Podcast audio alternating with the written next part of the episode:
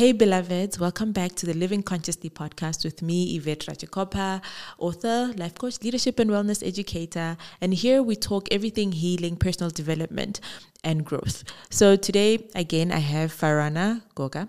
I hope I said that correctly. And she's taking us through money archetypes. She is going to unpack it. If you don't know what money archetypes are, I think listen to this and watch it till the end because it is really going to be something that's going to help you to improve your, your relationship with money. Farhana, what are these money archetypes? Um, welcome again, first of all. what are these money archetypes and how do people find out what they are and how what are they? So, money archetypes, the sacred money archetypes, is developed by a woman called Kendall Summerhawk, and she really wants to empower women around their money, and I love that. So, there are eight archetypes. Understanding what our archetypes are. Archetypes are just codes, really. It's the the way we, it's universal ways that we operate, and there are eight money ones. Eight, okay. Eight. And what we need to do is to understand and know um, our top three. And that's going to give us what our struggles are.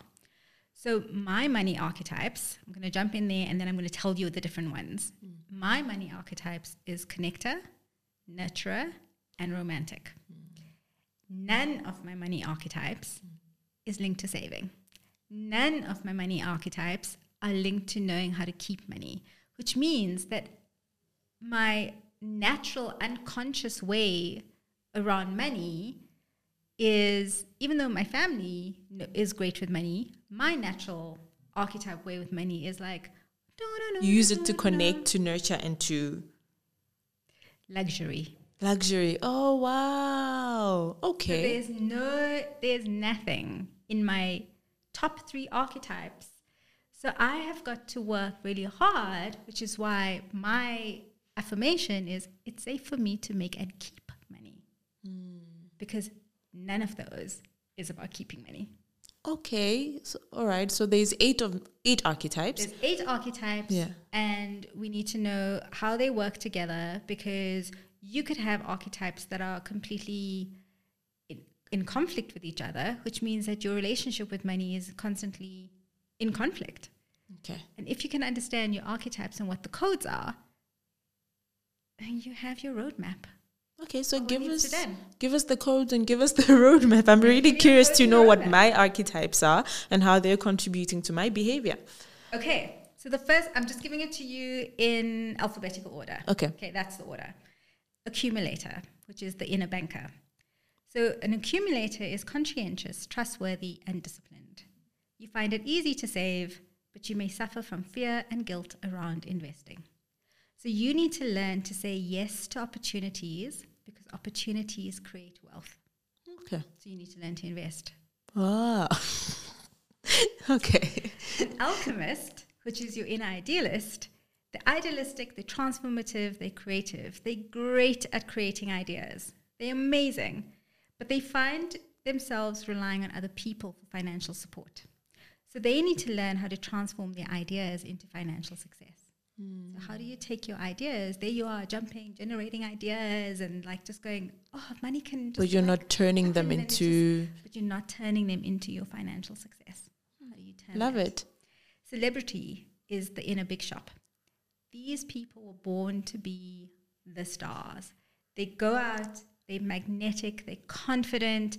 They people are drawn to them. They're radiant. They radiate all of the stuff. They love to be seen they always stand out in a crowd, but they struggle with compulsive spending.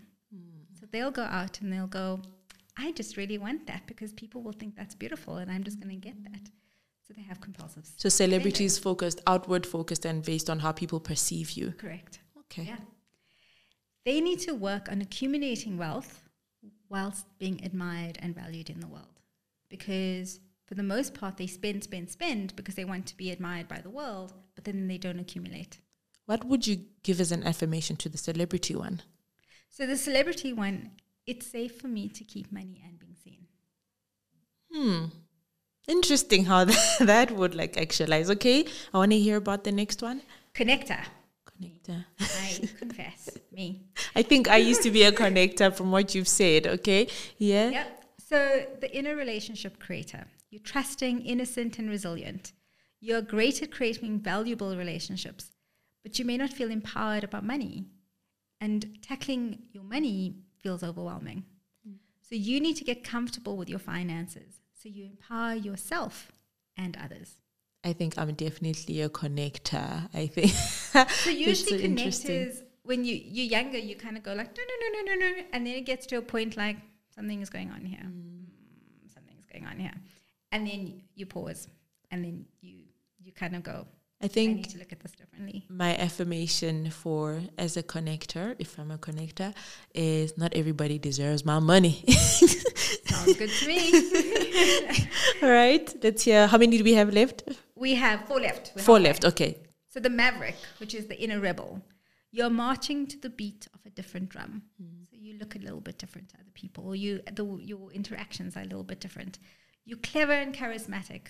You're great at taking a risk and paying attention to the metrics. So you're really good with the numbers. You're really great with the numbers. But you're prone to gambling with your financial security. So you can invest in something, lose it, and make a lot of money, lose it. Okay? So you need to learn to balance the risk, balance risk taking around your finances and create your financial security. Balance is good. That makes balance a lot of sense. Good, yeah. Right? The nurturer which is the inner sponsor. So you want to care for others, mm. right? So your archetype is all about giving, dedic- devotion, reliability. You always give amazing value. You help all the people that you around you. You want to rescue everyone, and you do this through your money.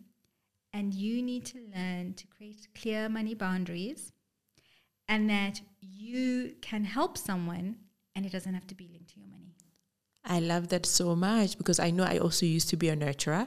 And especially that's why I probably am in the healing space because it is about like give, helping rather. Yeah. And I think that one of understanding that support is not always giving people money. Support is saying just listening to them. Support doesn't always mean that dig into your wallet because automatically we do that, but it doesn't actually help them. It actually it doesn't empower them in the way that we think. It just makes us feel good. Like I give you money, it makes me feel good because I love to nurture, but that's not what the person may need in order for them to to to actually be empowered in their journey. Yeah, hmm. yeah. Just two more romantic, which is the inner pleasure seeker. So your sacred strengths as a romantic are luxury, abundance, seeking pleasure, right? All the beautiful good things. You truly believe that there will always be more money, mm. and there is always more money. But you you believe it to a point where you just that's just what you do, fly by the seat of your pants. So you might avoid anything and everything to do with money. You need to learn to create financial security while living your life to the full. Sure, living the life to the full fullest doesn't mean you know popping, you know, you know, popping bottles, all those type of things that people have to say. Money is energy, money is abundant. It always comes to me, but you're not thinking about tomorrow, or you're not really being responsible in the way that you deal with money. And some people, because you have that abundant mindset, you might not have planned for a pandemic, for example, and then Correct. you're stuck and you're unable to you're like, where did my money go? Exactly. and then you have like images in your mind of you popping bottles. So I'm just making it a funny example, but I think it's that just living Absolutely. for now because you have that abundant mindset, and we never think of maybe it has to be in a responsible way to some extent. Yeah, yeah, but that doesn't mean you give up the popping bottles. yes, and it doesn't mean you give up the pleasure seeking. It's just how can I still do that and, and yeah. Right? So it's not it's choose both. one. It's you, you know, you can continue to live the lifestyle that you have and the things that, you know, bring you joy in your journey, but just be mindful to to have an alternative or to save or yes. this and that. Yeah. Thank for that example. None, that makes none sense. None of these is about giving up who mm. you are. It's understanding who you are, using the strengths of who you are, and then understanding what mm. are your pitfalls. Okay. And then mm. creating stuff around your pitfalls. Makes sense. The last, the last one? one is the ruler, which is your inner empire building. You're courageous and visionary, and you're determined. You're great at building an empire. You want to build an empire. You can burn yourself out uh, as you're doing that because you want people. sounds familiar? Because you want people to thrive, but you also struggle with feeling that there's n- never going to be enough money. So what your lesson is is to achieve leadership and prosperity with grace and ease. To achieve leadership and prosperity with grace and ease. That's a beautiful one because so many of us grow up around the hustle culture. You have to show up on this top 10 millionaire, billionaire people in the world. But most people don't recognize the commitment and responsibility that comes with that in terms of self care and the life that you're basically giving up to some extent. I mean, you can have it all, but I think a lot of us aren't aware that there's a lot of burnout when you're trying to make it to the top 10 um, list of the billionaires in the world. There's a lot of responsibility. If you have to pay 200 people's salaries or 500,000 people's salaries, that is responsibility. And a lot of us aren't aware. I actually had to go through that process of realizing why am I committing to this hustle culture? Why do I want to make so much money? Why can't I just make enough? and then I that that means I will have peace for the rest of my life. Then that works for me. So I think I used to have um, the empire one, but it was because due to cultural and societal things. Because as an entrepreneur, your goals are so big. But I was like, no, this amount of money is enough for me. This is enough to allow me to live a certain lifestyle, to have the impact that I want to have, and to have this amount, the, the peace that I want to have. Because we forget that. How will we feel in that empire? Will you will it just be a big empire with a fence and a wall, and you're in there alone and burnt out, or will it be an empire where you're happy and you're still you you're living life to the fullest and you're not burnt out? Yeah. And all of these archetypes, you know, people go, how did they develop? So sometimes we're born with some, and sometimes we develop because of what's happening around us. Yeah. You know, what we're seeing. Some of them we're just born with. So when you're looking at the the archetypes and there's a quiz, the way you answer it is up to you. So you can answer it, how have I been my whole life? Which is probably and like my inner my inner calling. Or you can answer it as this is how I am now. Hmm. Either of those is true. But understanding our in, our archetypes means that we understand our drivers, which means that we can then understand what our strengths are and what our pitfalls are. And then we can start changing our relationship with money into a much more empowered one.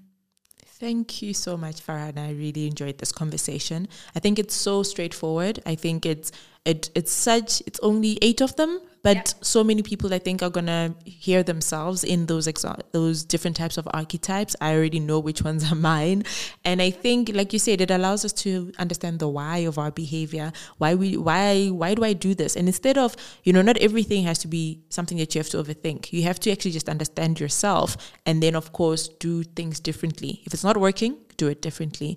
So I really love that. And I also love the affirmations that we gave for some of them. And I just want to thank you for your time as well. And I'm also reminding you guys that this is not financial advice. if you're seeking financial advice, please speak to a uh, professional financial advisor. Um, today, we're just having this beautiful conversation around your relationship with money. And I'm going to post Farhana's details in the um, description segments if you want to work with her in terms of the um, money archetypes you think you may have, if you want to understand anything in terms of your relationship with money, or even just in general, because she is a psychologist and also a money coach. Success money coach, what is it again? all of them. All of them. All of them. All of them. all the things that allow you to move forward. So thank you again, Farah, and I really Thank appreciate you, being having here me. It was today. really lovely spending time with you. Thank you.